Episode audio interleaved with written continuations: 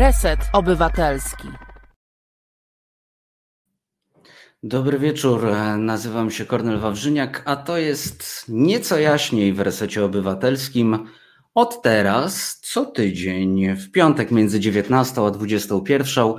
Taka to nastąpiła w naszej resetowej ramówce zamiana z redaktorem Grucą, z którym widzicie się teraz Państwo w Katarsis też między 19 a 21, ale w środę.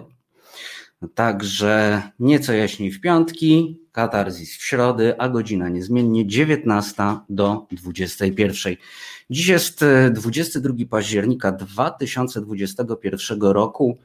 No i mamy taką, nie wiem, chciałem powiedzieć, że smutną, ale chyba raczej niepokojącą rocznicę, o której mówiła wczoraj zresztą na antenie Resetu Obywatelskiego redaktor Marta Woźniak w programie To jest wojna, gdzie rozmawiała między innymi z liderkami ogólnopolskiego strajku kobiet.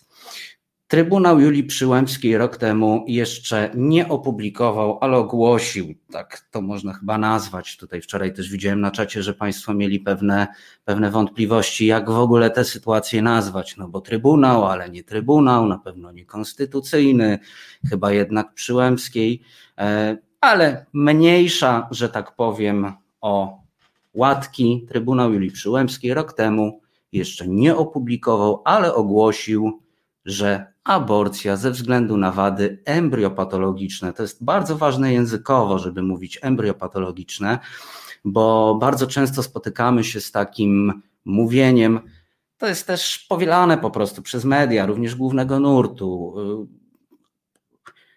Tak to jakoś jest, że wychodzi się z takiego założenia w mediach, że dobra, ludzie kojarzą nie embriopatologiczne wady płodu, a jakie? No eugeniczne, aborcja eugeniczna.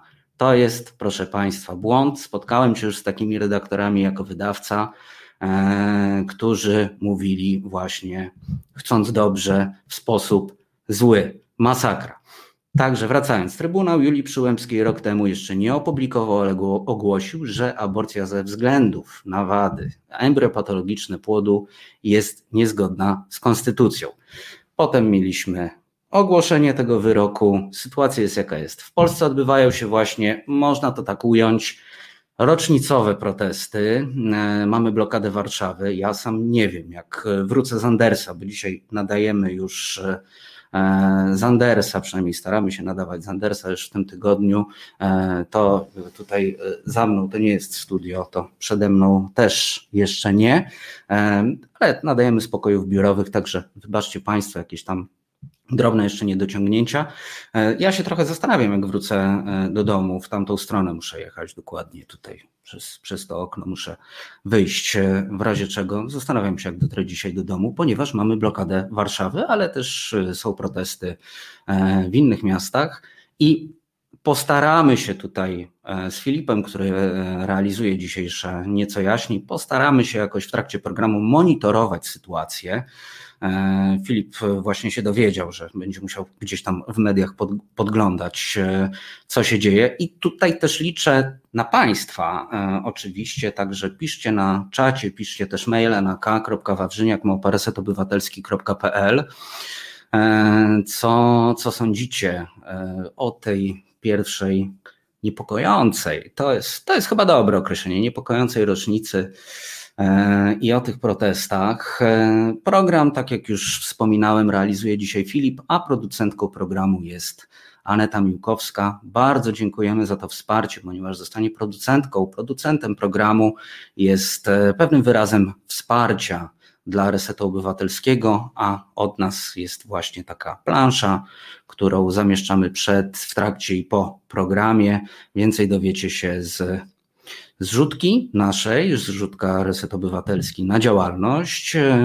Jest też Patronite albo bezpośrednie wpłaty na konto i tutaj powtórzę po raz kolejny, bo to ja te maile przeglądam. Proszę Państwa, jeśli wpłacacie na konto i chcecie zostać bezpośrednio na konto i chcecie zostać producentką, producentem programu, dopiszcie oprócz tej standardowej formułki, że na cele statutowe, to Wam Filip na pewno za jakiś czas wyświetli w trakcie programu, dopiszcie jeszcze słowo producent, bo tych wpłat w tym progu producenckim jest naprawdę sporo, ale nie każdy chce zostać okryty taką producencką chwałą. Niektórzy mają taki, nie wiem, opór, skromność. W każdym razie, jeśli chcecie, to piszcie. Musimy to wiedzieć.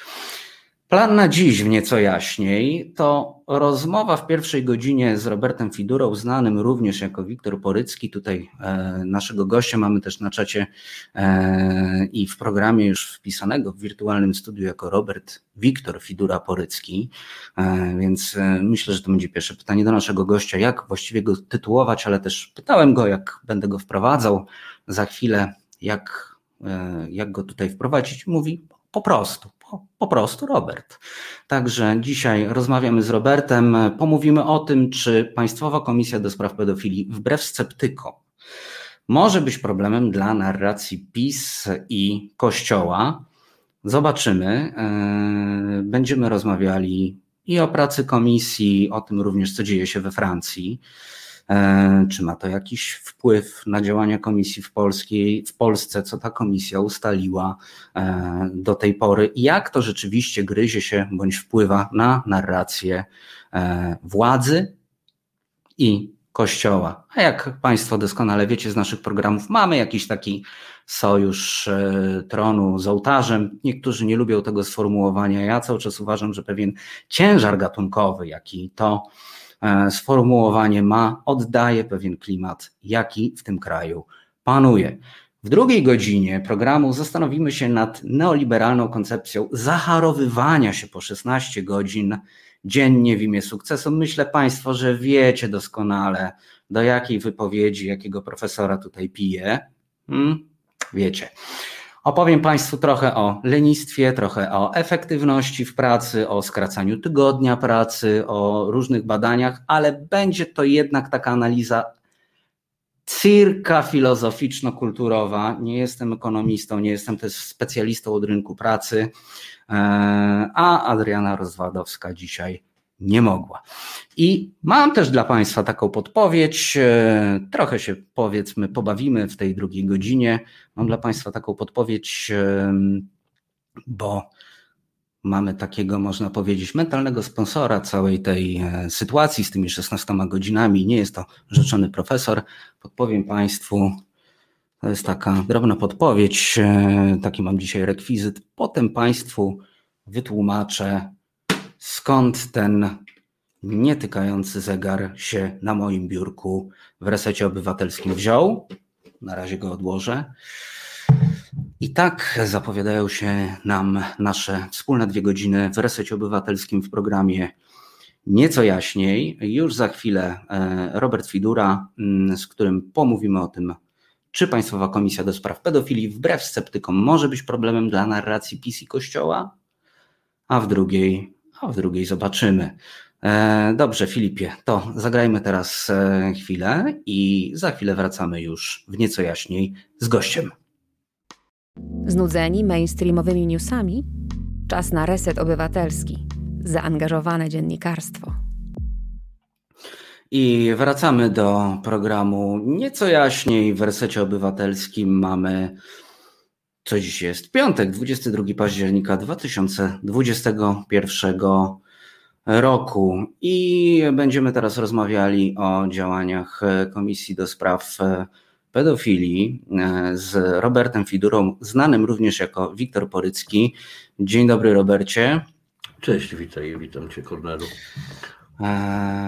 Słuchaj, trochę się tak, można powiedzieć, zainspirowałem też waszymi rozmowami z redaktorem Grucą, z Radkiem do dzisiejszej rozmowy i tak zacytuję ci taki list wyborczej z lipca. Przewodniczący Komisji do Spraw Pedofilii o współpracy z polskim Kościołem. Coś jest nie tak. I chyba warto od tego zacząć. Wiem, że trochę ogólnie, ale myślę, że trochę nas przez te działania komisji też zdeczka przeprowadzisz. Komisja do Spraw Pedofilii, ta Państwowa Komisja do Spraw Pedofilii ma spory problem z współpracą z Konferencją Episkopatu Polski. Przede wszystkim polegający na tym, że to jest spór prawniczy, czysto prawniczy. Komisja do Spraw Pedofilii twierdzi, że ma podstawy do tego, żeby zwrócić się z prośbą do strony kościelnej o udostępnienie dokumentów i akt postępowań kanonicznych prowadzonych w sprawach przestępstw seksualnych. Kontrasekstum to się ładnie nazywa w prawie kanonicznym, dotyczy właśnie między innymi pedofilii.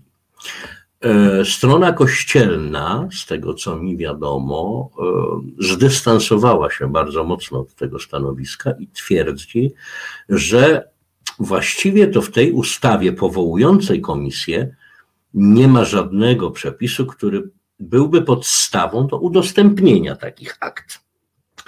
Druga sprawa, z którą wtedy wystąpiła strona kościelna, Konferencja Episkopatu Polski, to była kwestia czegoś, co się w prawie kanonicznym nazywa tajemnicą papieską. Mhm. To jest najwyższy rodzaj tajemnicy w Kościele, pod żadnym pozorem nie można go złamać. Wyżej jest chyba już tylko tajemnica spowiedzi. W ogóle nie do ruszenia, prawda? Absolutnie nie ma żadnej możliwości zwolnienia z tajemnicy spowiedzi. Z tajemnicy tej papieskiej są wyjątki, papież może zgodzić. I tu pojawiła się kilka dni temu w sumie, czy kilkanaście dni temu, pewna jaskółka, nazwijmy ją nadziei, dla Państwowej Komisji do Spraw Pedofilii. Nie tak dawno opublikowano we Francji raport komisji pana Jean-Marca Sauvé. I co ciekawe, w załącznikach do tego raportu znalazł się dokument, odpowiedź na pismo Francuskiej Konferencji Episkopatu, za dużo tego kepu czasami mam. Podejrzewam, bo oczywiście tego do końca nie ma wyjaśnionego, ale mniej więcej 3 lata temu Francuska Konferencja Episkopatu zdecydowała, że powoła taką wewnętrzną swoją komisję złożoną z fachowców, osób świeckich przede wszystkim, która będzie miała za zadanie przekopać się przez archiwa, przesłuchać osoby pokrzywdzone, sporządzić raport, co dalej, jakby wydać rekomendacje. Podejrzewam, że szefowie tamtego episkopatu mieli problem. Jest tajemnica papieska, tu ma powstać komisja taka, niby wewnątrzkościelna, ale nie będą w jej składzie wchodzili księża. I ileś czasu przed wydaniem tego dokumentu, o którym mówię, musieli zwrócić się po prostu do Sekretariatu Stanu, do Stolicy Apostolskiej z pytaniem, co z tym zrobić? Jak tutaj wybrnąć z tej sytuacji? I 18 grudnia 2019 roku Sekretariat Stanu w osobie substytuta, to jest zastępca, przekładając to tam, wiceminister nazwijmy go, w tym przypadku, jeżeli chodzi o Sekretariat Stanu, to zwyczajowo szefa Sekretariatu Stanu tak się nazywa premierem Watykanu, więc to byłby wicepremier Stolicy Apostolskiej. Wyraźnie jest tutaj napisane tak, że w tej kwestii niedawna instrukcja powoduje zniesienie tajemnicy papieskiej dotyczącej przyczyn nadużyć seksualnych popełnianych przez duchownych, ale te przestępstwa, te wszystkie dane, informacje pozostają objęte nadal tajemnicą zawodową. W konsekwencji teraz każdy ordynariusz, każdy biskup, każdy w swojej diecezji powinien ujawnić te tajemnice, aby umożliwić CIASE, to jest skrót nazwy tej komisji francuskiej, zapoznanie się z dokumentacją przechowywaną w archiwach kościelnych. No i to jest taki właśnie bardzo, bardzo mocny sygnał, że skoro we Francji było to możliwe i bardzo jasno Najwyższy Urząd Kościelny o tym mówi, że to już nie papież, nie trzeba się pytać z każdą sprawą, nie trzeba się zwracać do papieża. Nie każdą sprawę papież musi rozpatrywać. Nie w każdej sprawie musi wydawać swoją osobistą zgodę na uchylenie tajemnicy, tylko pozostaje to już wyłącznie w gestii miejscowego biskupa. I to on ma decydować. Oczywiście tutaj trzeba zaznaczyć, że jest jeszcze ta tak zwana tajemnica zawodowa, to się tutaj nazywa. O co chodzi? Przekładając to z tamtych realiów na nasze realia, można by to nazwać, no słuchajcie, trzeba dbać o RODO, prawda? Nie wolno ujawniać danych personalnych tych osób, no jednak pewne ograniczenia muszą być. Tam także były. Proszę zauważyć, że w tym raporcie po prostu nie ma listy osób pokrzywdzonych, prawda? Te osoby są bardzo, bardzo mocno chronione. Kiedy ten dokument się pojawił w internecie, mówiąc wprost, stanowił dla komisji, polskiej komisji taką jaskółkę, że może właśnie, skoro nie ma, skoro zniesiono, skoro tej tajemnicy papieskiej nie ma. Jest jeszcze jedna ciekawa rzecz. Ten dokument został wydany 18 grudnia 2019 roku i powołuje się na reskrypt z audiencji, to się tak w prawie kanonicznym nazywa, wydanym dzień wcześniej. Najprawdopodobniej, to jest najprostsze tłumaczenie, wpłynął wniosek biskupów francuskich. W samym Watykanie nie do końca wiedziano, co z tym problemem zrobić, prawda? Jak rozstrzygnąć. Dzień wcześniej, 17 grudnia, papież podejmuje decyzję, a 18 grudnia jest odpowiedź do Francuzów. To daje szansę jakąś tam i takie światełko w tunelu, że być może nasza komisja, ta Państwowa Komisja do Spraw Pedofilii, mogłaby próbować podobnym szlakiem jakby iść, prawda? Skoro wolno było tam, we Francji, to być może będzie wolno tutaj analogicznie postąpić. Jest tylko jedna różnica i to spora różnica, zasadnicza różnica. Tamta francuska komisja, CIASE, czy też komisja Jean-Marca Sauvé, to była komisja wewnątrzkościelna.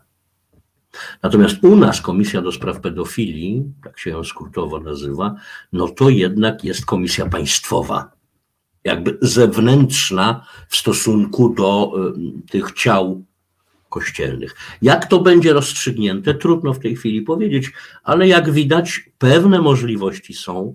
Chyba wczoraj albo przedwczoraj kardynał Parolin, czyli kardynał sekretarz stanu Stolicy Apostolskiej, też się wypowiadał w takim duchu, że do walki z tymi przestępstwami, do rozstrzygania tych wszystkich rzeczy niezbędna jest współpraca organów państwowych i kościelnych. Zaznacza się taka dość jasna według mnie wykładnia ze strony Watykanu, że ta współpraca z instytucjami różnymi państwowymi, bo my rozmawiamy o Polsce, ale to dotyczy przecież nie tylko Polski, prawda? Z punktu widzenia Kościoła to dotyczy całego świata. Ta współpraca będzie kontynuowana i będzie chyba raczej dość szeroko stosowana. Miejmy nadzieję, że u nas w Polsce także te dokumenty zostaną Państwowej Komisji do Spraw Pedofilii udostępnione do zbadania. Oczywiście podkreślam, z zachowaniem tej tak zwanej tajemnicy zawodowej, czyli po prostu ochroną osób, które są poszkodowane, pokrzywdzone. Tutaj w kontekście tego, co mówisz, mamy komentarz na naszym YouTube'owym czacie. Marek Jurkiewicz pisze, tu nie ma co filozofować, nie można wymagać od biskupów, żeby odpiłowali gałąź, na której siedzą. To musi zrobić państwo, a w Polsce mamy prywatne państwo PiS. No właśnie, i tu też pojawia się taki ciekawy kontekst, tylko to sobie przeklikam, ponieważ mieliśmy już raport naszej komisji, państwowej podkreślam komisji, gdzie padło, że ponad 35% wskazanych sprawców pedofilii to członkowie rodziny skrzywdzonego dziecka, a niemal 30% spraw to w 30% spraw podejrzanym była osoba duchowna. Zresztą nawet wyruszyły takie ciężarówki na ulicę z tymi danymi. Tak, to miało miejsce. Więc w pewnym sensie można zauważyć, że ta komisja zaczyna iść jednak pod prąd takiej retoryce, którą chce wypracować czy to Kościół, czy PiS. Wspominałem, zanim do nas dołączyłeś, o takim sformułowaniu, niektórzy go nie lubią, ja się go jednak jakoś tak dosyć mocno trzymam a propos sojuszu tronu i ołtarza, ale przyszło mi do głowy jeszcze coś innego przed naszą rozmową, nie wiem czemu wcześniej na to nie wpadłem, a mianowicie, nie wiem czy pamiętasz, ale parę miesięcy temu przed ukazaniem się raportu, to chyba była jakaś wczesna wiosna albo późna zima, taka już na progu wiosny. Mieliśmy informacje, skądś wyciekły informacje do mediów, jak to ta komisja właśnie dobrze zarabia, że chce mieć iPhony zamiast służbowych Samsungów i tak dalej. I teraz jak tak sobie dodałem i 1:1, czy tam 2:2, to myślę sobie, może coś w tym jest, że najpierw, bo to jest, wiesz, czy protestują lekarze, służba zdrowia, ochrona zdrowia, czy protestują nauczyciele, zawsze wyciągane są pieniądze. Zawsze najpierw wyciągane są pieniądze, żeby obrzydzić daną grupę społeczną. Więc jakoś mi tak dzisiaj w głowie po prostu zagrało. Najwyżej wyprowadzisz mnie z błędu, bo może to jest moja nadinterpretacja, ale przeszło mi po prostu dzisiaj przez myśl, że może właśnie jest tak, że wyciągnięto po raz kolejny te pieniądze, jak to ta cała komisja dobrze sobie żyje, wozi się tymi państwowymi samochodami i tak dalej za nasze pieniądze, żeby obrzydzić ich pracę. To mi się jakoś zgrywa z tym kontekstem, że potem wydano taki, a nie inny raport, w taki, a nie inny sposób i że właśnie szef tej komisji mówił, że coś na tej linii współpracy jest nie tak. Co ty o tym sądzisz, Robert? Wiesz, trudno mi oczywiście zaglądać za kulisy tej działalności Komisji do Spraw Pedofilii, ale z moich informacji wynika, że rzeczywiście były tam jakieś dodatki, prawda, ale to się wszystko wiązało z kodeksem pracy, prawda.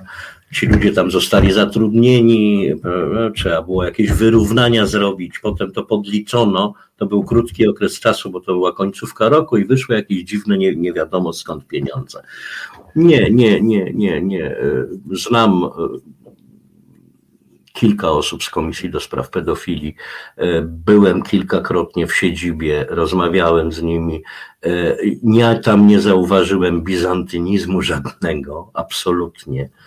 Zwykłe biuro, zapewniam, kiedyś miałem okazję być w jednym czy drugim ministerstwie i to biuro Komisji do Spraw Pedofilii to jest taka raczej, przepraszam za słowo, ja bym to z całym szacunkiem do działalności, ale to taka kanciapa, prawda, przy tych marmurach, które są tam gdzieś w tych ministerstwach, to w ogóle nie ma żadnego porównania.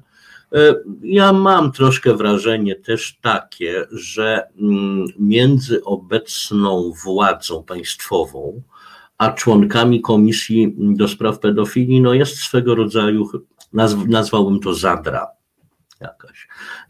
Ja to widzę jako osoba pokrzywdzona i jakoś tam siedząca w temacie, że ci ludzie naprawdę wkładają siły i serce w to, żeby pomóc wyjaśnić wiele spraw. Właśnie ten raport, który ja zresztą nie tak dawno otrzymałem w wersji papierowej, to misko takie wielkie, opasłe, nie wiem czy je będzie widać, prawda?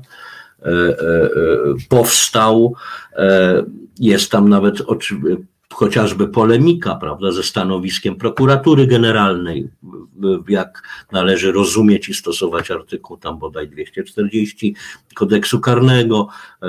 Prokuratura mówi co innego, komisja ma zupełnie inne zdanie. Więc o ten artykuł cię jeszcze zapytam, bo to jest bardzo ciekawa kwestia.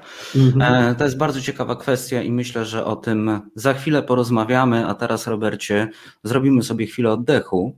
Jasne. I wracamy do Państwa już za chwilę w programie Nieco Jaśniej. Robert, Wiktor, Fidura, Porycki i rozmawiamy za chwilę dalej. Reset Obywatelski działa dzięki Twojemu wsparciu. Znajdź nas na zrzutka.pl. A ja teraz zapraszam co piątki w Resecie Obywatelskim od 19 do 21. Kornel Wawrzyniak, Nieco Jaśniej. Wracamy do rozmowy o Państwowej Komisji do Spraw Pedofilii. Naszym gościem jest Robert Fidura, bądź też Wiktor Porycki. Cześć, Robercie, jeszcze raz. Cześć. Wspominałeś przed przerwą właśnie o 240 artykule kodeksu karnego, który brzmi, to przytoczę Państwu: kto mając wiarygodną wiadomość o karalnym przygotowywaniu albo usiłowaniu lub dokonaniu czynu zabronionego określonego w, i tutaj nie będę Państwu wymieniał, w 18 artykułach, o ile nie w 22, w tym w artykule 200, to ważne, żeby odnotować ten artykuł 200, więc... Jeszcze raz, kto mając wiarygodną wiadomość o karalnym przygotowaniu lub usiłowaniu lub dokonaniu czynu zabronionego określonego w odpowiedniej ilości artykułów lub przestępstwa o charakterze terrorystycznym nie zawiadamia niezwłocznie organu powołanego do ścigania przestępstw, podlega karze pozbawienia wolności do lat 3. I ten artykuł 200 jest jeszcze ważny, to zanim, Robercie, nam wyjaśnisz pewną tutaj różnicę między interpretacją, jaką ma Komisja do Spraw Pedofilii, a prokuratura, co już się zdarzało i co było widać, wytłumaczę Państwu, na czym polega artykuł 200, paragraf 1, bo to on jest tutaj istotny. Kto obcuje płciowo z małoletnim poniżej lat 15 lub dopuszcza się wobec takiej osoby innej czynności seksualnej lub doprowadza ją do poddania się takim czynnościom albo do ich wykonania, podlega karze pozbawienia wolności od 2 do 12 lat. I teraz, Robercie, jak dobrze wiemy i na pewno nam o tym za chwilę odrobinę opowiesz, mamy pewne rozbieżności w działaniach i interpretacji prokuratury a propos artykułu 240, który mówi o tym, że trzeba informować o czynie zabronionym, i prokuratura jakby niezbyt zgrywa się z brzmieniem tego artykułu, jeśli chodzi o instytucje kościelne. Nie widzą problemu, kiedy ktoś wiedział o pedofilii, ale jej nie zgłosił. To tak jakby chyba najprościej, tak mogę to określić. Tymczasem Komisja do Spraw Pedofilii stoi na takim stanowisku, bardzo prostym zresztą i zgodnym z rzeczonym artykułem: kto nie zgłosił, jest przestępcą. Tak jest, no, cały spór, jeśli to tak można nazwać, prawny pomiędzy prokuraturą generalną a Komisją do Spraw Pedofilii, czy też różnice w interpretacji, polega na tym, że ta nowelizacja artykułu 240 kodeksu karnego weszła w życie 13 lipca 2017 roku. W związku z tym prokuratura generalna, prokuratura krajowa stoi na stanowisku, że oczywiście podlegają pod ten przepis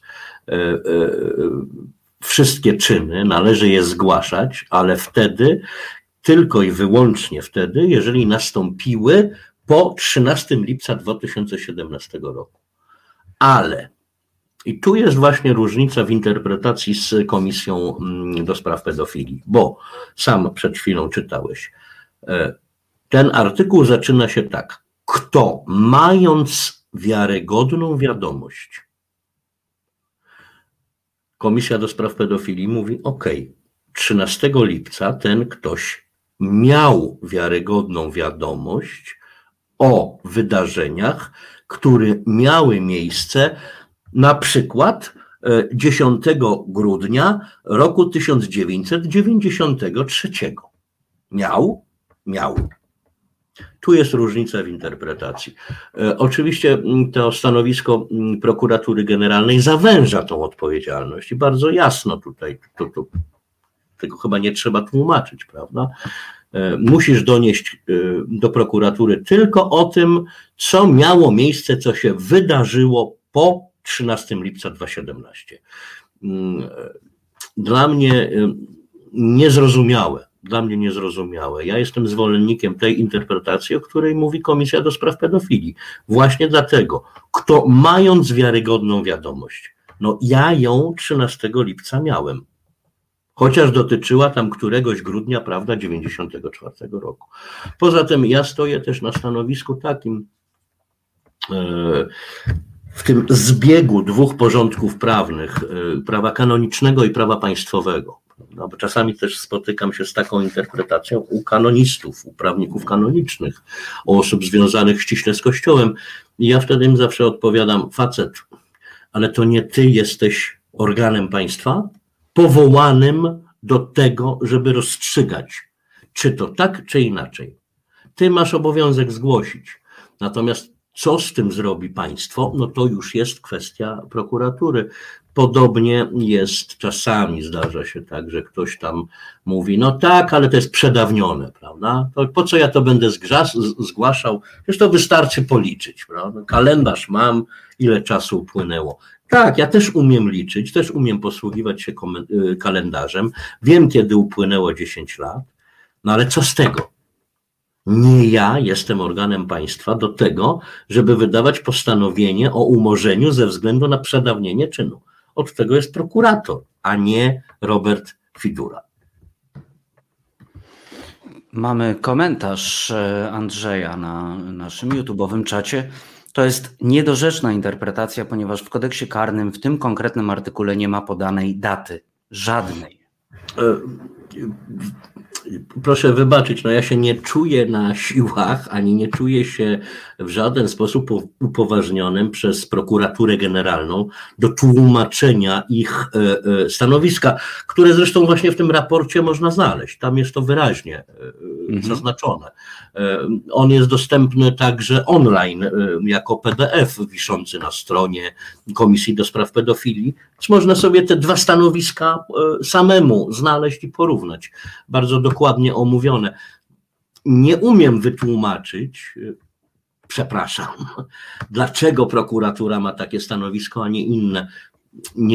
Nie mnie za nich odpowiadać. Ja jestem zwolennikiem stanowiska reprezentowanego przez Komisję do Spraw Pedofilii.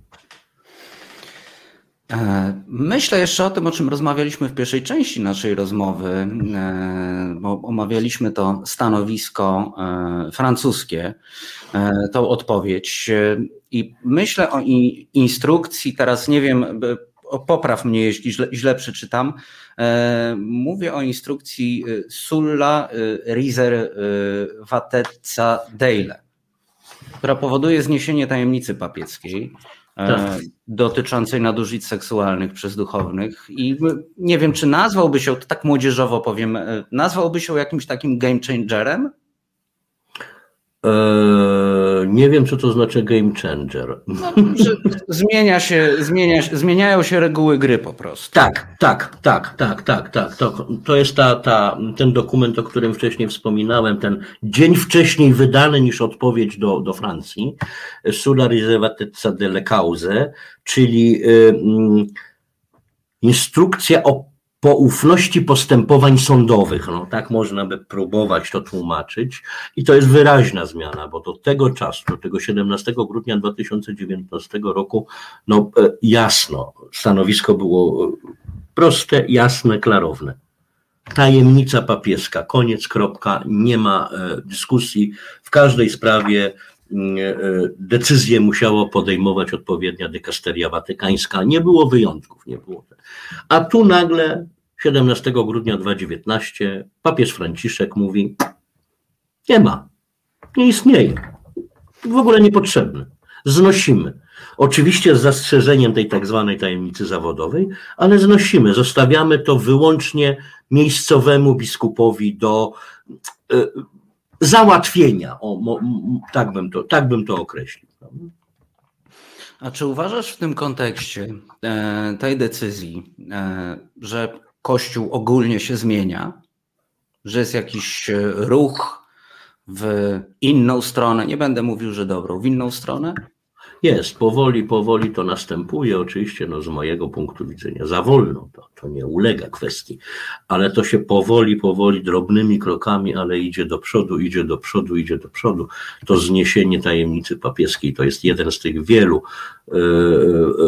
W grudniu, chyba 8 grudnia, już nie pamiętam, wejdzie nowe prawo karne, kościelne prawo karne, bardzo rozszerzone, dostosowane do współczesnych czasów, tak bym je nazwał.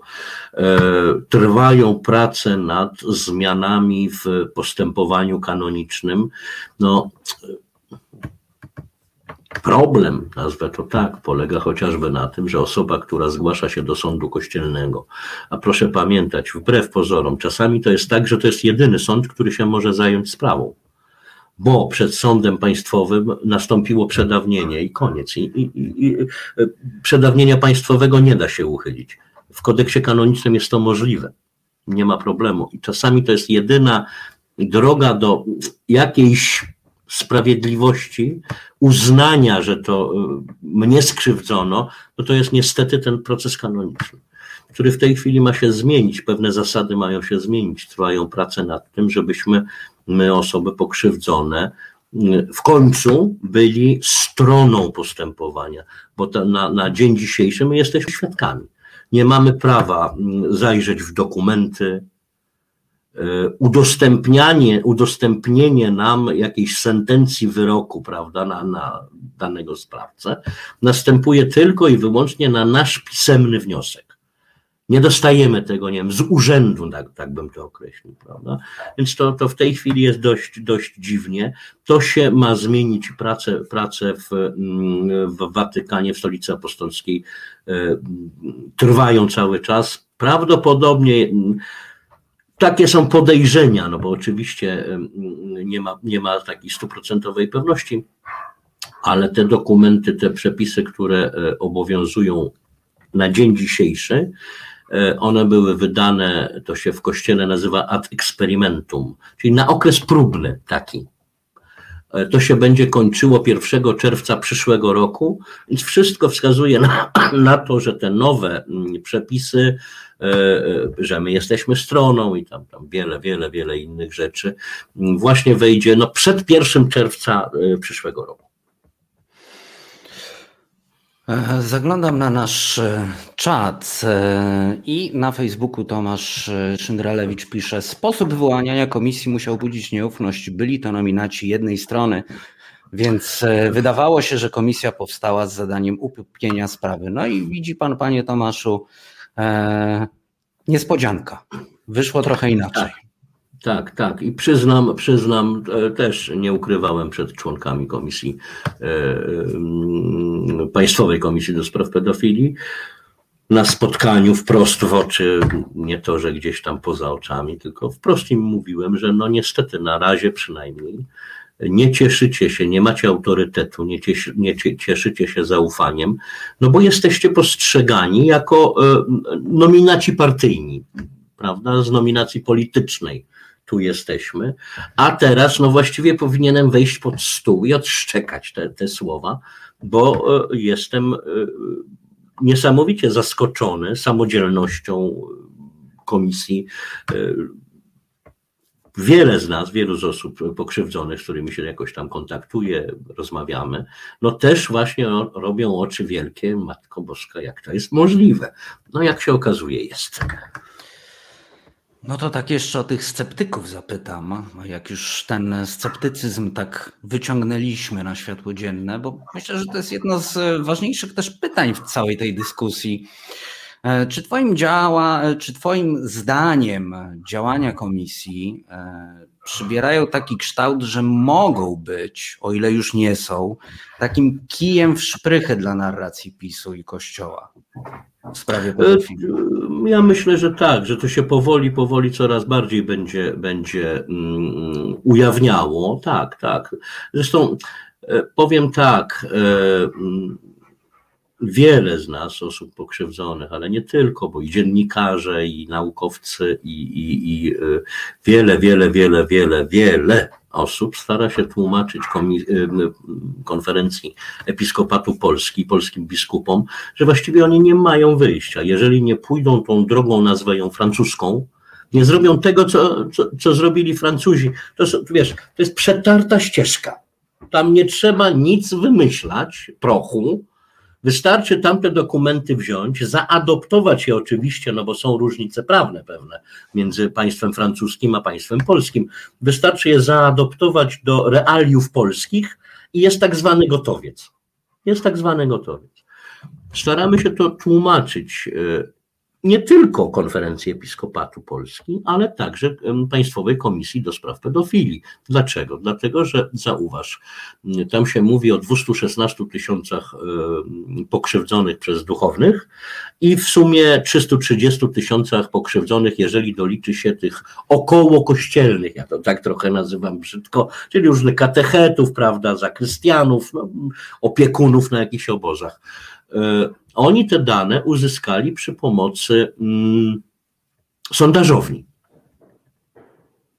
W załącznikach do raportu jest wyraźnie, te pytania, cały ten kwestionariusz jest tam załączony. Wystarczy go wyciągnąć, przetłumaczyć, no podkreślam, dostosować do polskich realiów, prawda? Zlecić to jakiejś sondażowni. Tam było próba 28 000 osób.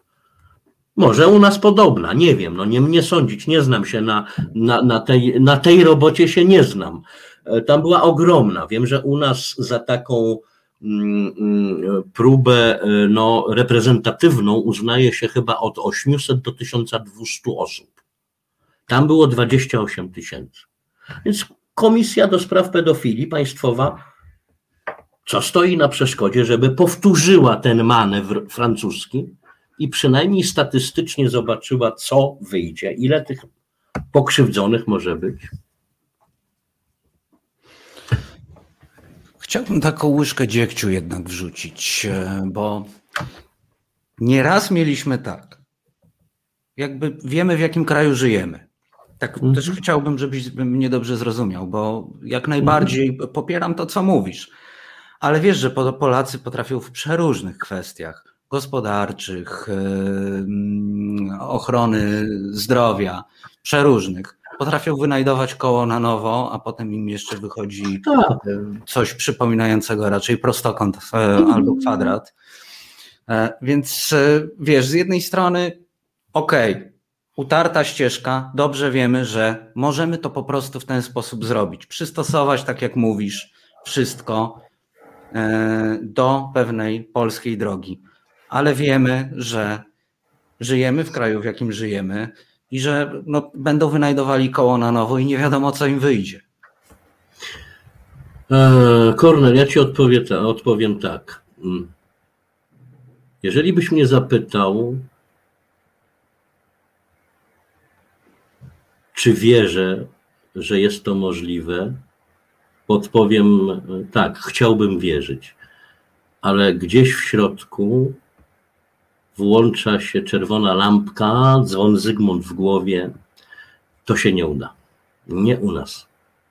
No niestety na razie przynajmniej nie widzę woli, nazwę ją polityczną, nie widzę woli politycznej ani ze strony Konferencji Episkopatu Polski, ani ze strony rządzących w Polsce, obozu rządzącego, prawda, czy Zjednoczonej Prawicy, czy jak to się tam nazywa, nie siedzę jakoś bardzo, bardzo mocno w polityce.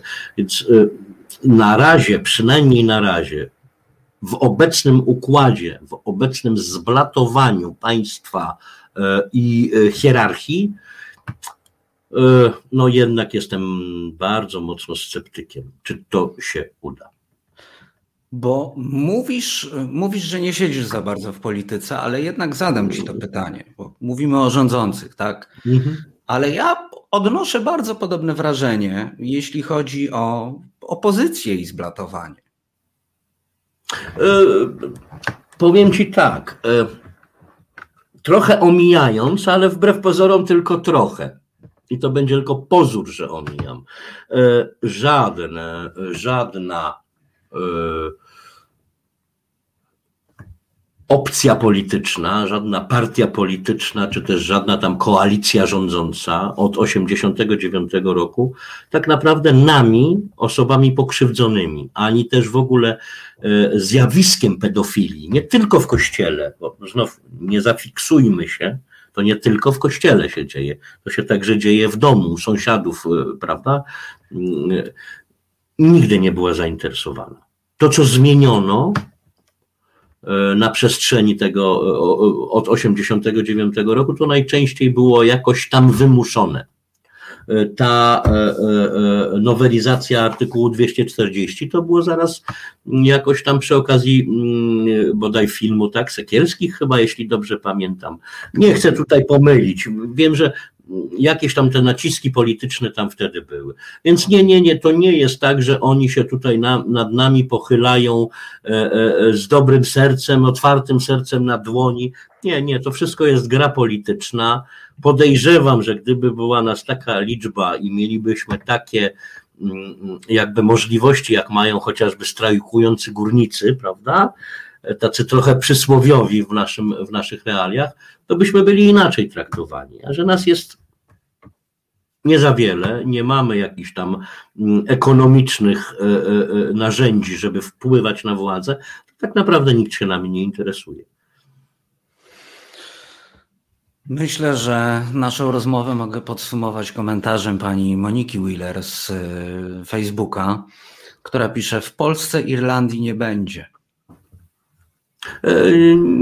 Nie, bo to nie ta skala, bo to po pierwsze nie ta skala. Proszę też jakby pamiętać, że w kościele irlandzkim, w Irlandii, tam się nałożyły pewne rzeczy. To była po pierwsze kwestia, oczywiście kwestia pedofilii wśród duchownych, ale to także były te wszystkie potworności, które działy się w ośrodkach wychowawczych prowadzonych między innymi przez Kościół. Nie da się na razie przynajmniej tych skal porównać i myślę, że mam jakoś tam w pewien sposób prawo do takiego porównania, no właśnie chociażby dlatego, że jestem osobą pokrzywdzoną, ale to, co było tam i to, co jest u nas w Polsce, to rzeczywiście to nie ta skala. Nie będzie w Polsce tak spektakularnego wydarzenia, jak miało miejsce w Irlandii, co nie zmienia faktu, że powoli te kościoły czy salki katechetyczne w szkołach, prawda, to będzie coraz mniej chętnych do uczęszczania. To też idzie w tą stronę, proszę zwróćcie uwagę, chociażby właśnie na jakoś tam niedawno publikowane dane na temat frekwencji na katechezie. To są jakieś, w dużych miastach przede wszystkim oczywiście, to są jakieś tam niewielkie, kilkudziesięcio zaledwie procentowe, tam chyba 30% chodzi na religię. Nie chcę tutaj powoływać się na liczby, bo ich nie pamiętam, trudno mi teraz szukać tak na bieżąco. Proszę zwrócić uwagę na to, co się dzieje w seminariach duchownych. No, chyba w 4 w tej chwili na pierwszy rok się w ogóle nikt nie zgłosił. 0 na pierwszym roku, prawda? A spadek powołań w porównaniu do ubiegłego roku to jest 20%. Ktoś policzył, chyba Tomek Terlikowski, redaktor Tomasz Terlikowski, że w porównaniu z okresem chyba z 10 albo 20 lat temu to jest spadek o 800% w porównaniu z tamtą liczbą osób, które zgłaszały się i studiowały w seminariach. Te spadki są bardzo, bardzo duże. No i widać jasno jak na dłoni, że kryzys Kościoła katolickiego w Polsce no, nie zaczyna się, on już trwa, będzie się tylko na razie przynajmniej pogłębiał. To zadam Ci na koniec takie pytanie, nie wiem, może to pora, dzień, ten fakt, że mam pasmo teraz w paśmie, kiedy Radek nadawał, no ale muszę ci zadać takie pytanie na koniec naszej rozmowy. Czy myślisz, że ten kryzys oczyści Kościół, czy sprawa jest przegrana? To zależy, co rozumiemy pod pojęciem Kościół. I tu jest punkt sporny, bo bardzo często mówiąc o tym oczyszczeniu Kościoła, nie mówię o tobie, tylko ogólnie osoby, które ze mną rozmawiają, czy w ogóle dyskutujemy na ten temat, to myślą, że to będzie tak jak jest, ale jakoś tam trochę wyczyszczone, wygumkowane, prawda, z kurzu otrzepane i tego. Ja uważam, że nie. Że to, co mamy w tej chwili, za chwilę tego nie będzie. To się rozleci. Będziemy świadkami jakichś przebudowań administracyjnych także Kościoła. Podejrzewam, że możemy być świadkami, oczywiście w perspektywie pewnie nastoletniej, nie z dnia na dzień, nie z chwili na chwilę, ale także ze zmianami w sposobie pojmowania roli biskupa w Kościele, dysputami czysto teologicznymi. Co zrobić z takim księdzem, który dopuścił się czynu pedofilskiego? Czy on właściwie jest jeszcze księdzem? Bo tak jak dzisiaj to mamy, to on jest tylko przeniesiony do stanu świeckiego. Nic więcej.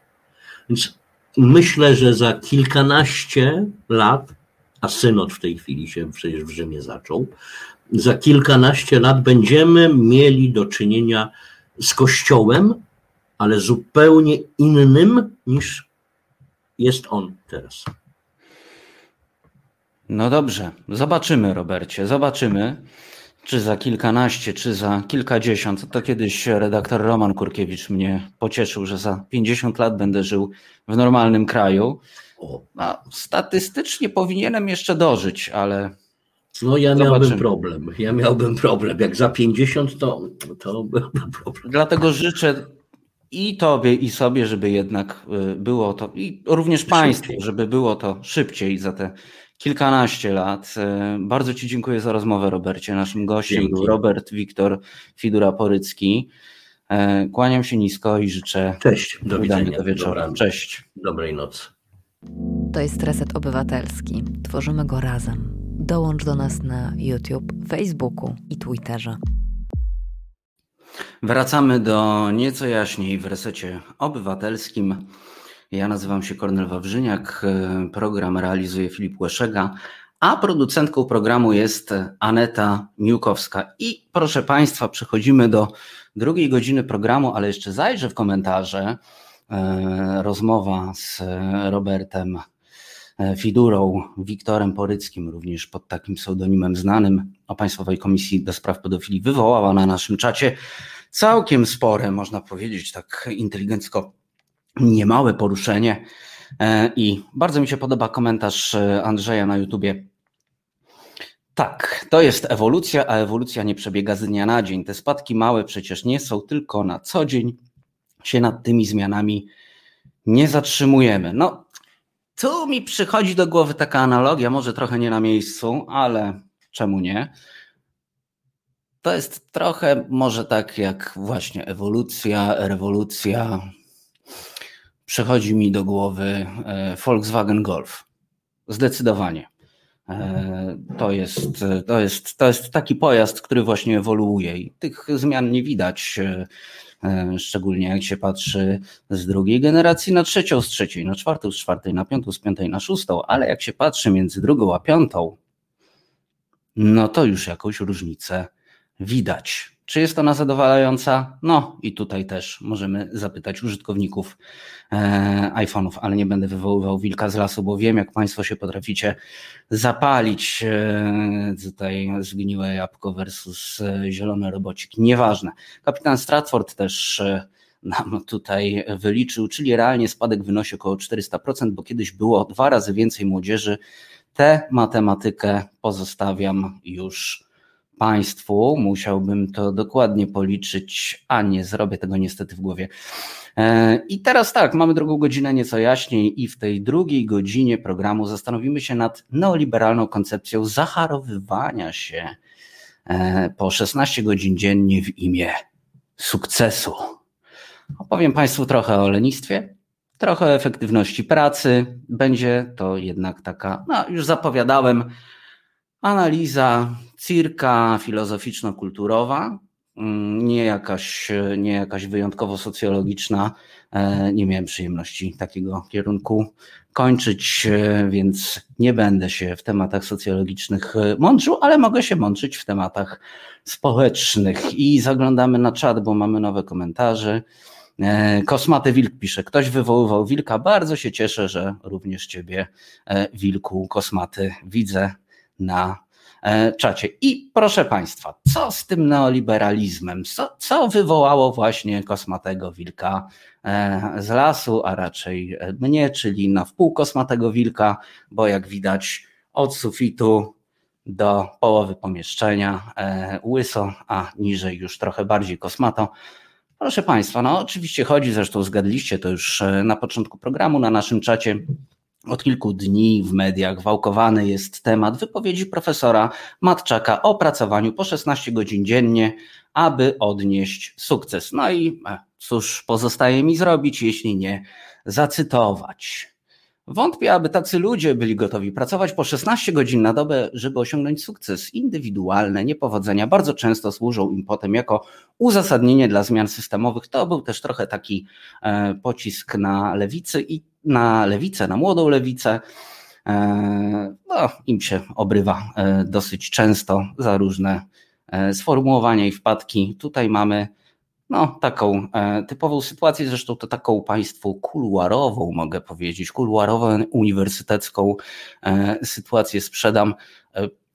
Mam wrażenie z takich, powiedzmy, akademickich historii, mam takie wrażenie, że profesor Matczak ogólnie trochę jednak lewicowość traktuje jako obelgę i mam swoje powody, żeby tak sądzić, ale jednak sponsorem, powiedzmy to tak, mentalnym tej godziny w nieco jaśniej nie jest profesor Matczak, i tutaj Filipie, wspomóż mnie, ponieważ naszym mentalnym sponsorem będzie Benjamin Franklin. Wiem, na czacie mi tutaj podpowiadasz, Filipie, że Aneta Miłkowska, ale nie, mówię o mentalnym tutaj wspomagaczu, także poproszę pierwszy slajd w takim razie. Chciałem to zrobić bardziej radiowo, ale nie wyszło. Kogóż my tu mamy? I dodam do tego jeszcze taka zagadka dla Państwa na czacie. Mamy zegar, mamy $100 z Benjaminem Franklinem, zwanym też Benjaminem Franklinem, jednym z twórców amerykańskiej konstytucji. O co może chodzić? Chodzi oczywiście o sformułowanie czas to pieniądz, bo pewne takie, można powiedzieć, konotacje, jakie ma również wypowiedź profesora Matczaka, są konotacjami wynikającymi z takiego, można powiedzieć, dyskursu sukcesu, który został gdzieś utworzony właśnie przez prawdopodobnie Franklina, który ukuł to powiedzenie czas to pieniądz. Funkcjonujemy w takiej którejś kolejnej wersji, a właściwie można powiedzieć po półczynach liberalnego dyskursu. Bo okropną oczywiście obelgą jest dla liberała usłyszeć, że jest na przykład neoliberałem. Wcale nie obraża ich mówienie, że są lipkami, proszę Państwa. To taka, można powiedzieć, daję Wam teraz taki oręż do wyzywania się w sieci, także możecie powiedzieć, że chodzi o czas to pieniądz, tak się teraz mówi, pisze FFNB. No i co tutaj jeszcze mamy na czacie? No i dobra, Proszę Państwa, więc mamy tak, mamy Benjamina Franklina, który mówi, że czas to pieniądz. I jak Państwo wiecie, mówiłem Wam też kiedyś o takiej książce Metafory w naszym życiu, Metaphors We Live By, dwóch autorów. I cholera, wyleciało mi z głowy, kto to był, a pisałem o nich pracę magisterską, więc to jest już w ogóle jakaś potwarz mnie samego w moją stronę. Ale zauważcie Państwo pewien dyskurs, w którym funkcjonujemy od bardzo wielu lat. Mamy takie powiedzenia jak czas to pieniądz, strata czasu, zmarnować czas, tracić czas. Straciłem kilka lat ze swojego życia, to głównie w związkach, ale zobaczcie, jak przerażające jest to, że mówimy w pewnym sensie jednak o pieniądzach, mówiąc o miłości. Czas nas goni. A nawet nie mieć czasu, to też możemy odczytywać w takim kontekście, w takim sensie perspektywy utraty zarobku, który, i tutaj cudzysłów, zmarnujemy na coś mniej pożytecznego. I co? Zgodnie ze słowami Tylera Dardena z podziemnego kręgu nie jesteś swoją pracą, ale jednak funkcjonujemy w takim właśnie kulcie wyrabiania tych godzin, zacharowywania się i wyrabiania własnej marki. Oczywiście gromy się na profesora Matczaka posypały i tutaj poproszę Filipa o slajd numer 1. Może nie tyle gromy, co też wytłumaczenie pewnych kontekstów, a ogólnie można powiedzieć, że praca po 16 godzin dziennie, zachorowywanie się i tak dalej jest mi znana. Absolutnie nie jest to tutaj jakiś wyjazd w kontekście tego, jak pracuje mi się w Resecie, bo w Resecie pracuje mi się fantastycznie, ale mam taką przeszłość i znam takie sytuacje, że rzeczywiście zostawało mi tylko 8 godzin na sen i tak długo się nie da. I czytamy o tym w internecie od kilku dni, a Filip nam pokazał nie ten slajd, ale dobrze, to za chwilę. Może ja zajrzę do rozpiski i sam sprawdzę, co było pod jedynką. No nie, to dwójkę, słuchaj, dwójkę, nie 02.1, tylko dwójkę. Tutaj polecimy. Drajhaj pisze na czacie, ludzie nie są stworzeni do pracy, bo męczą się, nudzą, nie mają części zamiennych, ludzie tworzą roboty do pracy, aby ich zastępowały gdzie tylko się da. No i mamy już właściwy screen, jest to artykuł Adriany Rozwadowskiej z Wyborczej BIS. Obrona Unii Europejskiej to walka o praworządność i przeciwko 16 godzinom pracy dziennie z 20 października i tekst zaczyna się tak. Matczak nie mówi: jestem z siebie dumny, bo ciężko pracowałem na swój sukces. On atakuje. W przeciwieństwie do mnie jesteście leniwi. I to jest właśnie jeden z tych takich, można powiedzieć, gdzieś błędów replikowania i pokłosia właśnie Franklina, czas to pieniądz, w którym funkcjonujemy, w którym funkcjonuje ta warstwa, w którym funkcjonuje ta warstwa liberalna, jak również neoliberalna. Ale o co chodzi w artykule Adriany Rozwadowskiej tak naprawdę? Otóż redaktor Rozwadowska tutaj przedstawia kilka bardzo istotnych argumentów, badań, a propos tego, że no jednak nie jesteśmy wystarczająco efektywni, jeśli chodzi o pracowanie powyżej 8 godzin, a jak Państwo dobrze wiecie, to już nawet nie 8 godzin, bo już czas skracano do 6, do 5, rozważamy też skrócenie czasu w ogóle czasu tygodnia pracy z 5 do 4 dni, ale o tym za chwilę. Rozwadowska tutaj też przytacza coś takiego, taką sytuację. W 2009 roku brałam udział w przedpremierowym pokazie filmu Kena Loacha Nie ma nas w domu. To opowieść o rodzinie z Manchesteru, małżeństwie z dwójką dzieci, która usiłuje wyrwać się z biedy. On wcześniej budowlaniec, podejmuje pracę na własną rękę w kurierce, ona jest opiekunką starszych osób. Ogólnie w filmie chodzi o to, że oni naprawdę nie mają czasu na nic innego, tylko na siedzenie w pracy i co? no, na przykład podstawowa komórka rodzinna nam się tutaj rozpada, bo po prostu ci ludzie nie mają czasu ani dla swoich dzieci, ani dla siebie i tak dalej. No i Rozwadowska tutaj też przytacza coś takiego, że po filmie przeszli do dyskusji. Mówi, po projekcji przeszliśmy do debaty. Pewien pan z publiczności rozpoczął swoją wypowiedź od stwierdzenia, że obraz był wstrząsający, no bo to jest wstrząsające, kiedy obserwuje się ludzi, którzy cały czas są w pracy i życie im się tak naprawdę rozpada, bo żyją, żeby pracować, a nie pracują, żeby przeżyć. Ale, co mówi Rozwadowska, dalej zaczął się jednak głośno i na poważnie zastanawiać, dlaczego bohaterowie nie zrobili nic, żeby się ze swojej sytuacji wyrwać. I tutaj jest właśnie pewien błąd logiczny.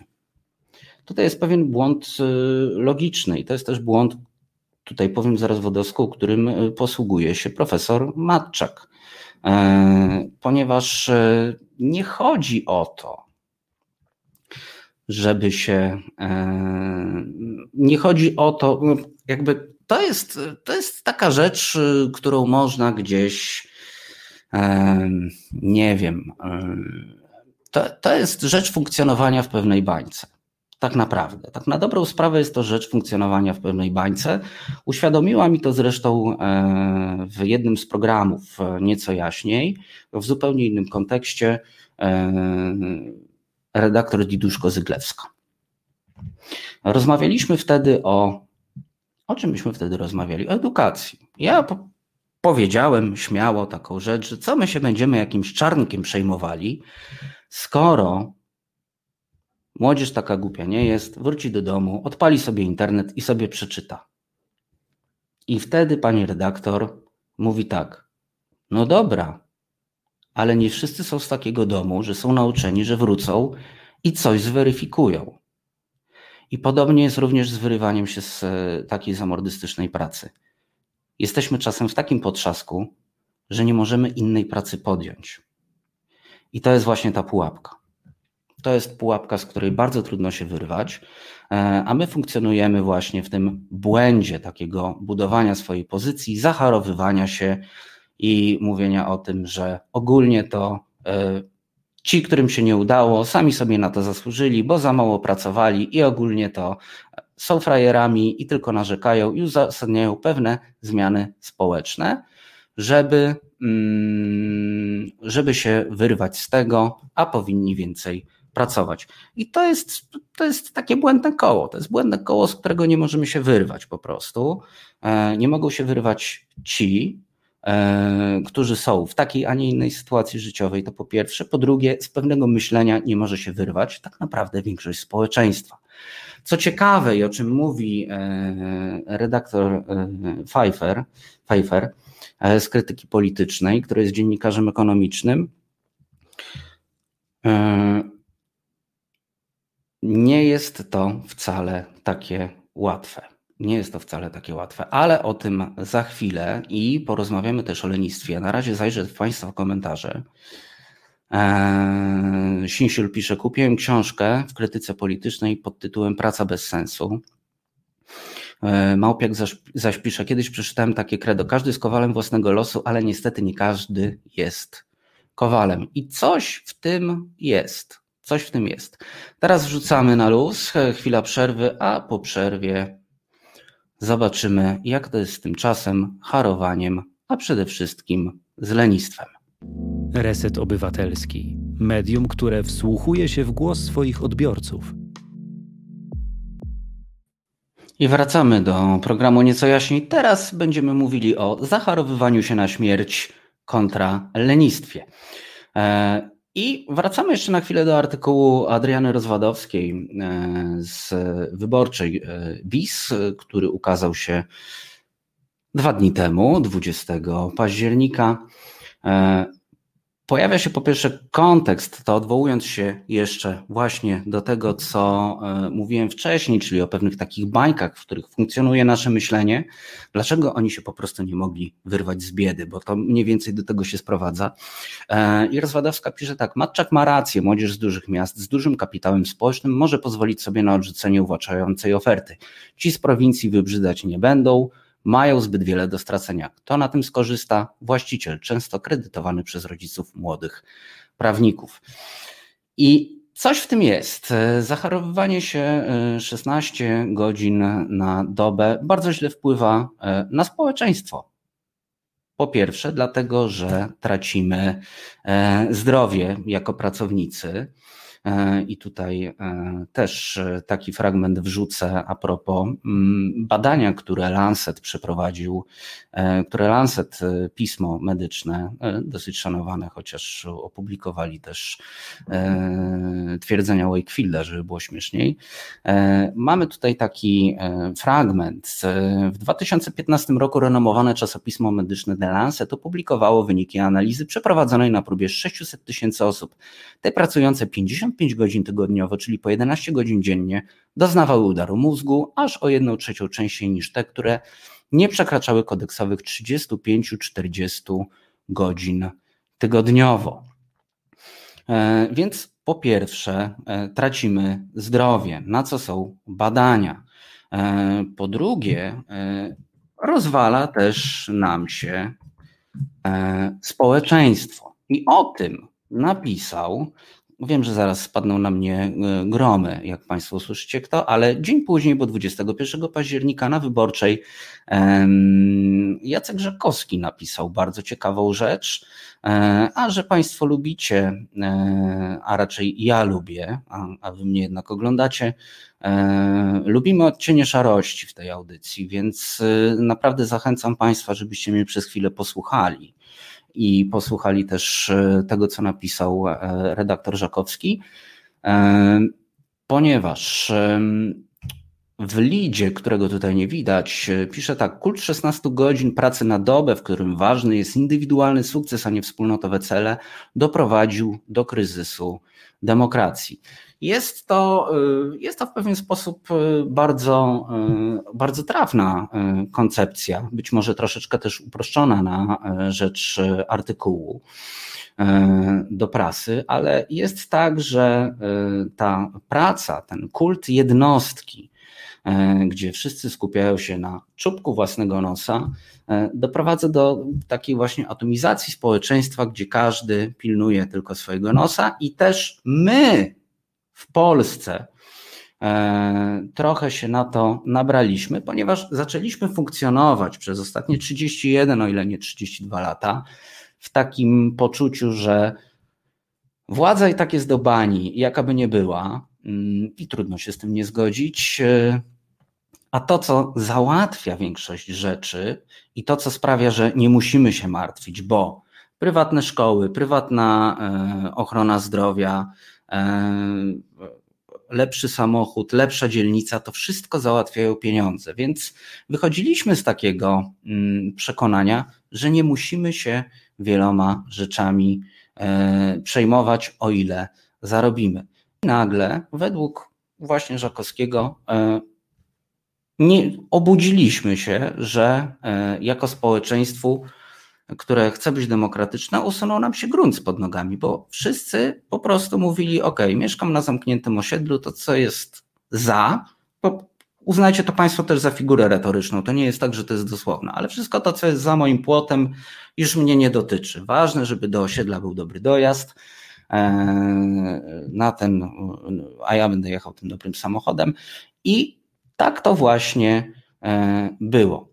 I Żakowski pisze tak: bo elity były tak zarobione, że nie zauważyły, jak grunt usuwa im się spod nóg i wokół narasta gniew. Systemy społeczne się walą, bo młodzi przestali mieć dzieci, a przestali je mieć m.in. dlatego, że rozbuchane ambicje i firmy takie jak profesora Marcina Matczaka nie dawały im czasu na dzieci. To już jest kwestia dyskusyjna. Napiszcie Państwo, co o tym sądzicie. Myślę, że jest akurat tutaj wiele czynników, dlaczego przede wszystkim Polki nie chcą mieć dzieci. Jednym z takich powodów jest również to, czemu kobiety wyszły rok temu na ulicę, i nie tylko kobiety, i dlaczego wyszły dzisiaj. Tutaj pada jeszcze jeden taki ciekawy komentarz, w tym, co pisze Żakowski, ponieważ pisze tak: z tego samego powodu tak doskonale trzyma się w Polsce patriarchat. Kto siedział z chorym matą, odrabiał z nim lekcje i chodził na wywiadówki, gdy tata pracował po 16 godzin. Czy ten ktoś pracował po 16 godzin? I to jest też, można powiedzieć, pewna figura retoryczna, która również jest trafna w pewnym sensie, a nawet można to rozszerzyć, ponieważ nie zauważamy też tej pracy, którą wykonują kobiety, dbając o ognisko domowe, że tak użyję takiego obrazka. To po pierwsze. Po drugie, być może siedział i ojciec, tego nie wiemy, więc to jakby odejdźmy od tego, ale jakby rozumiemy sam zabieg retoryczny, prawda, proszę Państwa? Chodzi o to, że po raz kolejny gdzieś ten czas się nam rozbija. I teraz przejdziemy do kolejnych specjalistycznych wypowiedzi. Filipie, wrzuć skan 404, masz go tam zatytułowanego. Ja zajrzę do Państwa komentarzy w tym czasie. FFNB pisze: po 17 godzinach pracy tylko spać. Moja chata z kraja, pisze Anna Gryta. Więc mamy kolejny slajd i znowu nie ten, 04, a nie 04.1. Mogłem je ponumerować jednak po kolei, co nie? W każdym razie, no wszyscy się rzucili na tego Matczaka. No i Money.pl też napisała artykuł. Profesor Marcin Matczak, prawnika prywatnie, ojciec rapera Maty, rozpętał burzę. Jego zdaniem, aby osiągnąć sukces, trzeba pracować więcej, nawet 16 godzin na dobę. I teraz uwaga, w kontrze jest socjolożka dr Marta Żerkowska-Balas, która mówi: to myślenie już dawno przestało być aktualne. I rzeczywiście mamy badania. Teraz poproszę o skan 04.1. Długość czasu pracy nie zawsze przekłada się na wymierne wyniki, a na świecie coraz częściej dąży się do tego, by ją skracać. Punktuje w rozmowie z Money.pl dr Marta Żerkowska-Balas ze SWPS. Jako przykład wskazuje Hiszpanię, gdzie każdego miesiąca kolejne firmy decydują się wprowadzać 4-dniowy tydzień pracy. I to jest dosyć ciekawy kontekst. Ja sam jakiś czas temu Państwu wspominałem, ponieważ sam pisałem a propos 4-dniowego tygodnia pracy. Był taki eksperyment na Islandii, gdzie skrócono ten 4-dniowy tydzień pracy skrócono tydzień pracy do 4 dni. Jak się okazuje, całe badanie zostało przeprowadzone, zainaugurowane jeszcze przed COVID-em, bo to też jest istotne. No i o tym eksperymencie Islandczyków rozpisywały się kolejne media, ale też przypomnę Państwu trochę, o co chodzi. Otóż w latach 2015-2019, czyli ten eksperyment trwał 4 lata, ponad 2,5 tysiąca mieszkańców Reykjaviku pracowało 4 dni w tygodniu przy zachowaniu dotychczasowej pensji. No i teraz, proszę Państwa, BBC uznało, że to największy tego typu eksperyment na świecie ze skróceniem czasu pracy, a były już znane takie przypadki, że ten czas skracano w różnych korporacjach. No, ale jeśli chodzi o wyniki, to zdaje się, że to dla wielu doświadczonych pracowników, takich biurowych pracowników, takie wyniki nie są zaskoczeniem. I tutaj Sinsiul Złoty nam pisał na czacie o książce pewnej francuskiej, która ukazała się na początku lat 2000. Chodzi o głośną zresztą wtedy książkę Witaj lenistwo, rzeczywiście francuski. Książka ukazała się w 2004 roku, napisała ją Corinne Maier. Pisała o pracy w korporacji. Pokazywała, że można przez pół dnia bezsensownie przenosić segregatory z miejsca na miejsce, aby, no można to tak określić, racjonalizować swoją obecność w pracy. I autorka tutaj nazwała tą strategię dyskretnym nieangażowaniem się. Zresztą był też wywiad z nią i w tygodniku Przegląd, i w Przekroju, który wtedy się również ukazywał jako tygodnik, i w Przeglądzie radziła między innymi: to, co robicie, w gruncie rzeczy niczemu nie służy i wasze miejsce z dnia na dzień może zająć pierwszy lepszy idiota, a zatem pracujcie możliwie jak najmniej. Co ciekawe, Maier w tym wywiadzie mówi też o tym, że ona jakby sama nie jest taką, nie wiem, prokrastynatorką, nie jest takim leniuchem, ona jakby robi swoje. Tylko już wtedy, w 2004 roku zauważyła, że bezsensowność 8-godzinnego dnia pracy, bo okazało się, że ona po kilku godzinach w pracy nie ma co robić. I tutaj jeszcze jedno zaskoczenie. A mianowicie, jak myślicie Państwo, ile w Islandii tak w ogóle trwa ten jeszcze 5-dniowy tydzień pracy? Bo tu też będzie pewne zaskoczenie.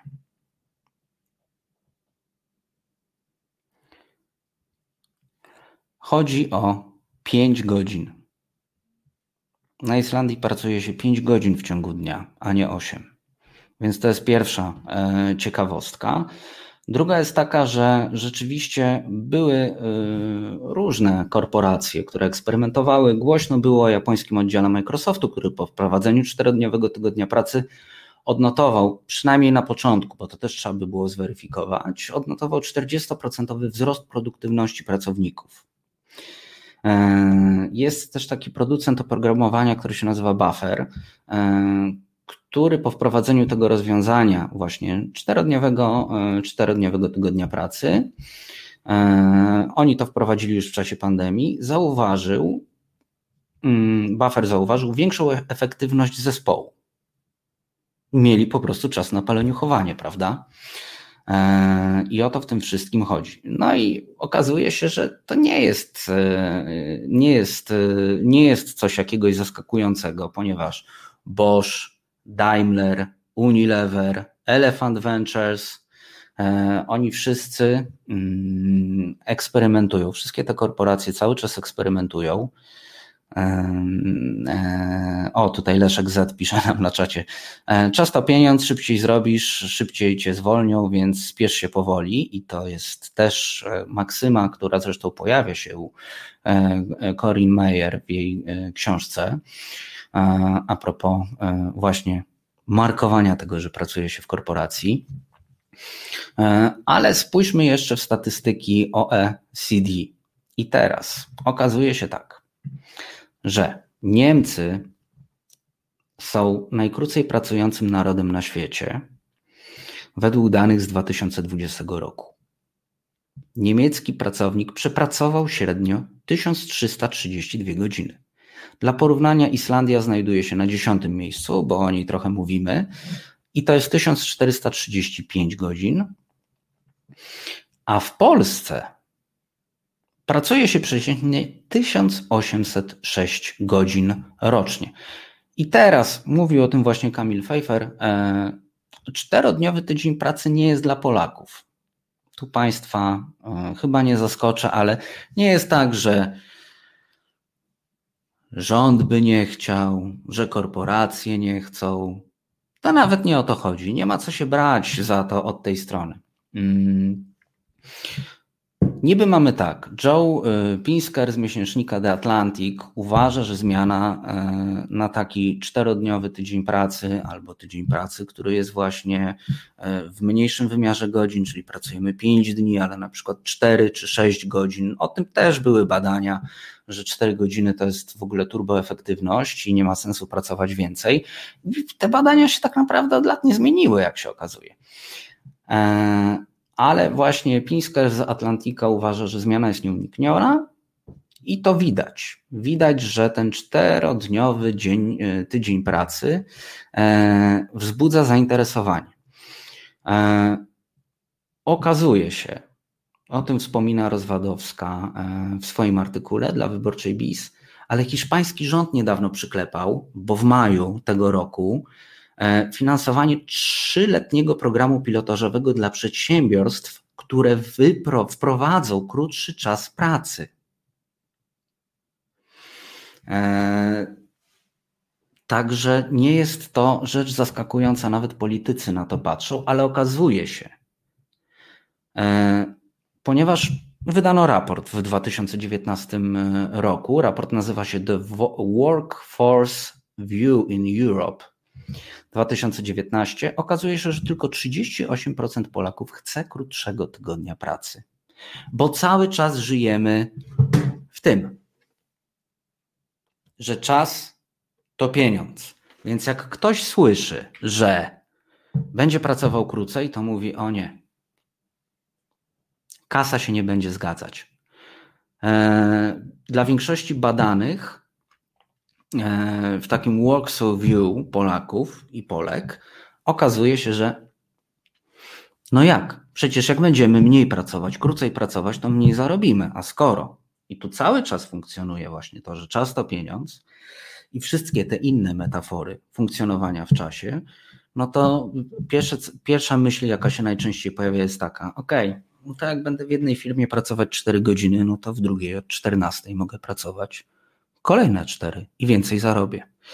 Taki mamy cały czas głód w społeczeństwie, bo jesteśmy po prostu społeczeństwem w miarę rozwiniętym, a nie rozwiniętym bardzo. I to jest kolejna jakaś tam bańka, w której funkcjonujemy. Marek pisze: jesteśmy tak ukształtowani przez pruski system szkolnictwa.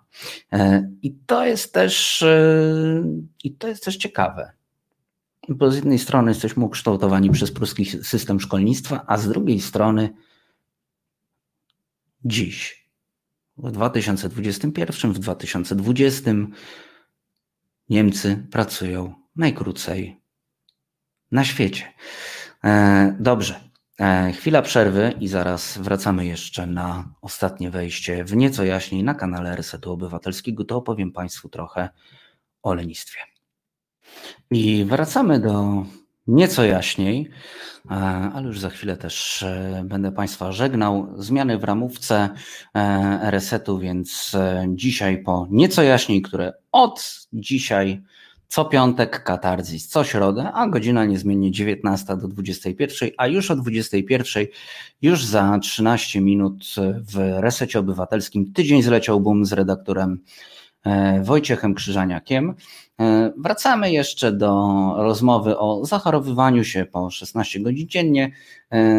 Jak już stwierdziliśmy, ani to nie przynosi w dzisiejszych czasach sukcesu, rozwala zdrowie, rozwala życie rodzinne, no więc teraz trzeba by było jeszcze powiedzieć coś o lenistwie, bo ma ono swoje plusy. Bożena Breczko na naszym YouTube'owym czacie pisała mniej więcej o tym, że no cóż, jest tak, że lenistwo jest jednak jakąś siłą napędową, na przykład, żeby coś wymyślać. Zresztą muszę powiedzieć, że w jakiejś rozmowie z redaktorem Celińskim też stwierdziliśmy, że najbardziej kreatywni są właśnie ci leniwi, bo tak wymyślą, żeby się jak najmniej narobić, i zrobią to najczęściej najefektywniej, żeby nie musieć poprawiać.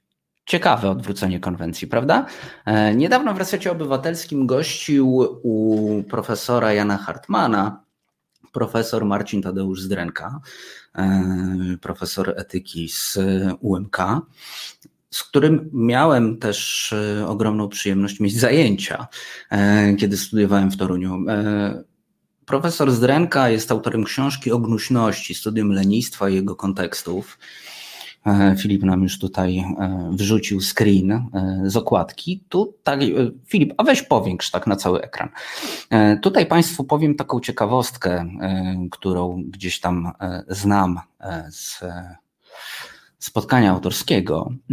Tutaj w tej bramie na samym środku, bo była jeszcze jedna alternatywna wersja dla tej okładki, na samym środku miał jeszcze być defekujący tyłem do nas pies.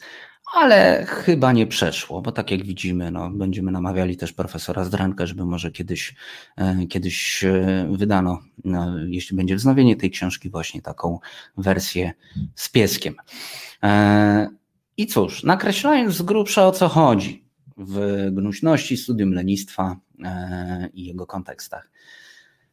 Zdrenka mówi tak, że lenistwo to przywara, zresztą mówił o tym również w spotkaniu z profesorem Hartmanem. Lenistwo to przywara to jest w ogóle taki bardzo ciekawy, to jest w książce wytłumaczone, to jest taki bardzo ciekawy konstrukt językowy, ponieważ przywara to jest coś takiego, co przywiera do garnka, więc to nie jest taka... To nie jest taki, użyjmy tego scholastycznego określenia, to nie jest taki ciężki grzech, coś takiego, taka ciężka przewina, tylko taka, no ma tam jakieś swoje wady, ten czy ta, taką właśnie przywarę. No i lenistwo jest taką przywarą, o której zdaje się już wszystko powiedziano, mówi Zdrenka. Ma swoje odpowiedniki zarówno w językach klasycznych, jak i współczesnych. Jest tradycyjnym motywem w sztuce, poezji i literaturze, a chrześcijańskiej refleksji moralnej towarzyszy od wieków jako jeden z 7 grzechów głównych. O nieróbstwie traktują więc bajki, przysłowia i powieści, ale także wierszyki dla dzieci. No i... Z jednej strony temat jest wyczerpany, ale z drugiej właśnie. Czy może być tak, i nad tym się też profesor Zdrenka w swojej książce zastanawia, czy może być tak, że jednak lenistwo nie zawsze jest przywarą. Zresztą właśnie przez to, że funkcjonujemy w tym takim chrześcijańskim postrzeganiu, tak? Patrzymy na lenistwo jako na taki chrześcijański właśnie konstrukt, znaczy przez pryzmat chrześcijański, o może tak, takiej chrześcijańskiej refleksji moralnej, zawsze uważamy, że nie lenistwo, nieróbstwo, a wcale tak nie jest. To lenistwo często nie jest nieróbstwem. Te kategorie trzeba rozerwać. Trzeba je oddzielić. To jest tak samo, jak opowiadałem Państwu a propos filozofii głupoty, że to wcale nie jest tak, że z jednej strony mamy głupich i irracjonalnych, a z drugiej strony mamy racjonalnych i mądrych. Głupota potrafi bywać, nosić znamiona racjonalności i w drugą stronę może być i irracjonalna mądrość. No, kojarzycie Państwo zresztą ten konstrukt. Na pewno o kimś tak kiedyś powiedzieliście, ten głupio mądry przyszedł, tak? Albo ta głupia mądra przyszła. No i tak będzie te swoje mądrości właśnie teraz opowiadać. I tutaj mamy do czynienia z czymś podobnym, czyli całe myślenie o lenistwie jest gdzieś sprowadzone do tego, że to jest coś złego. Do tego dokładamy właśnie Benjamina Franklina i Czas to pieniądz. Ja jakby tracę jakiś gruby hajs, bo ten zegarek nie chodzi, więc czas to pieniądz. Tracimy czas i myślimy tak o lenistwie, że lenistwo jest stratą czasu, jest marnowaniem tego czasu, przewalaniem tego czasu, tak? Bo czas sobie leci, nie, czas nie leci, to jest w ogóle konstrukt tylko w naszej głowie. Czas nie leci. A my, będąc leniwymi, możemy po prostu wymyślić coś ciekawego, zrobić coś ciekawego. Mając ten czas, kiedy nie harujemy, możemy, paradoksalnie, tak jak pisze redaktor Żakowski, budować również społeczeństwo obywatelskie, bo tutaj się też pojawiło dzisiaj takie oskarżenie na czacie, Hoshi o to pisał, że czemu mnie nie ma dzisiaj na proteście. No bo niestety jestem i byłem w pracy, zanim do Państwa przyjechałem. Gdybym miał czas dzisiaj, bo nie pracowałbym od rana, gdybym miał czas przygotować taki program z terenu, to widzielibyśmy się dzisiaj w terenie. Ale wyszło inaczej, ponieważ pracowałem dzisiaj i nie miałem na to czasu, a gdybym miał czas na odrobinę lenistwa, mógłbym konstruktywnie wykorzystać ten czas bez pracy. I tego też Państwu życzę, ponieważ nieco jaśniej tym razem kończy się w piątek, a piątek to weekendu początek, więc to, czego mogę Państwu życzyć dziś, na weekend, ale też na resztę dnia i na również nadchodzący tydzień, to lenistwa. Lęcie się i trzymajcie się. Widzimy się w przyszłym tygodniu, w piątek, 19:21, a już za chwilę redaktor Wojciech Krzyżaniak w Tydzień zleciał. Bum. Do usłyszenia. Reset Obywatelski.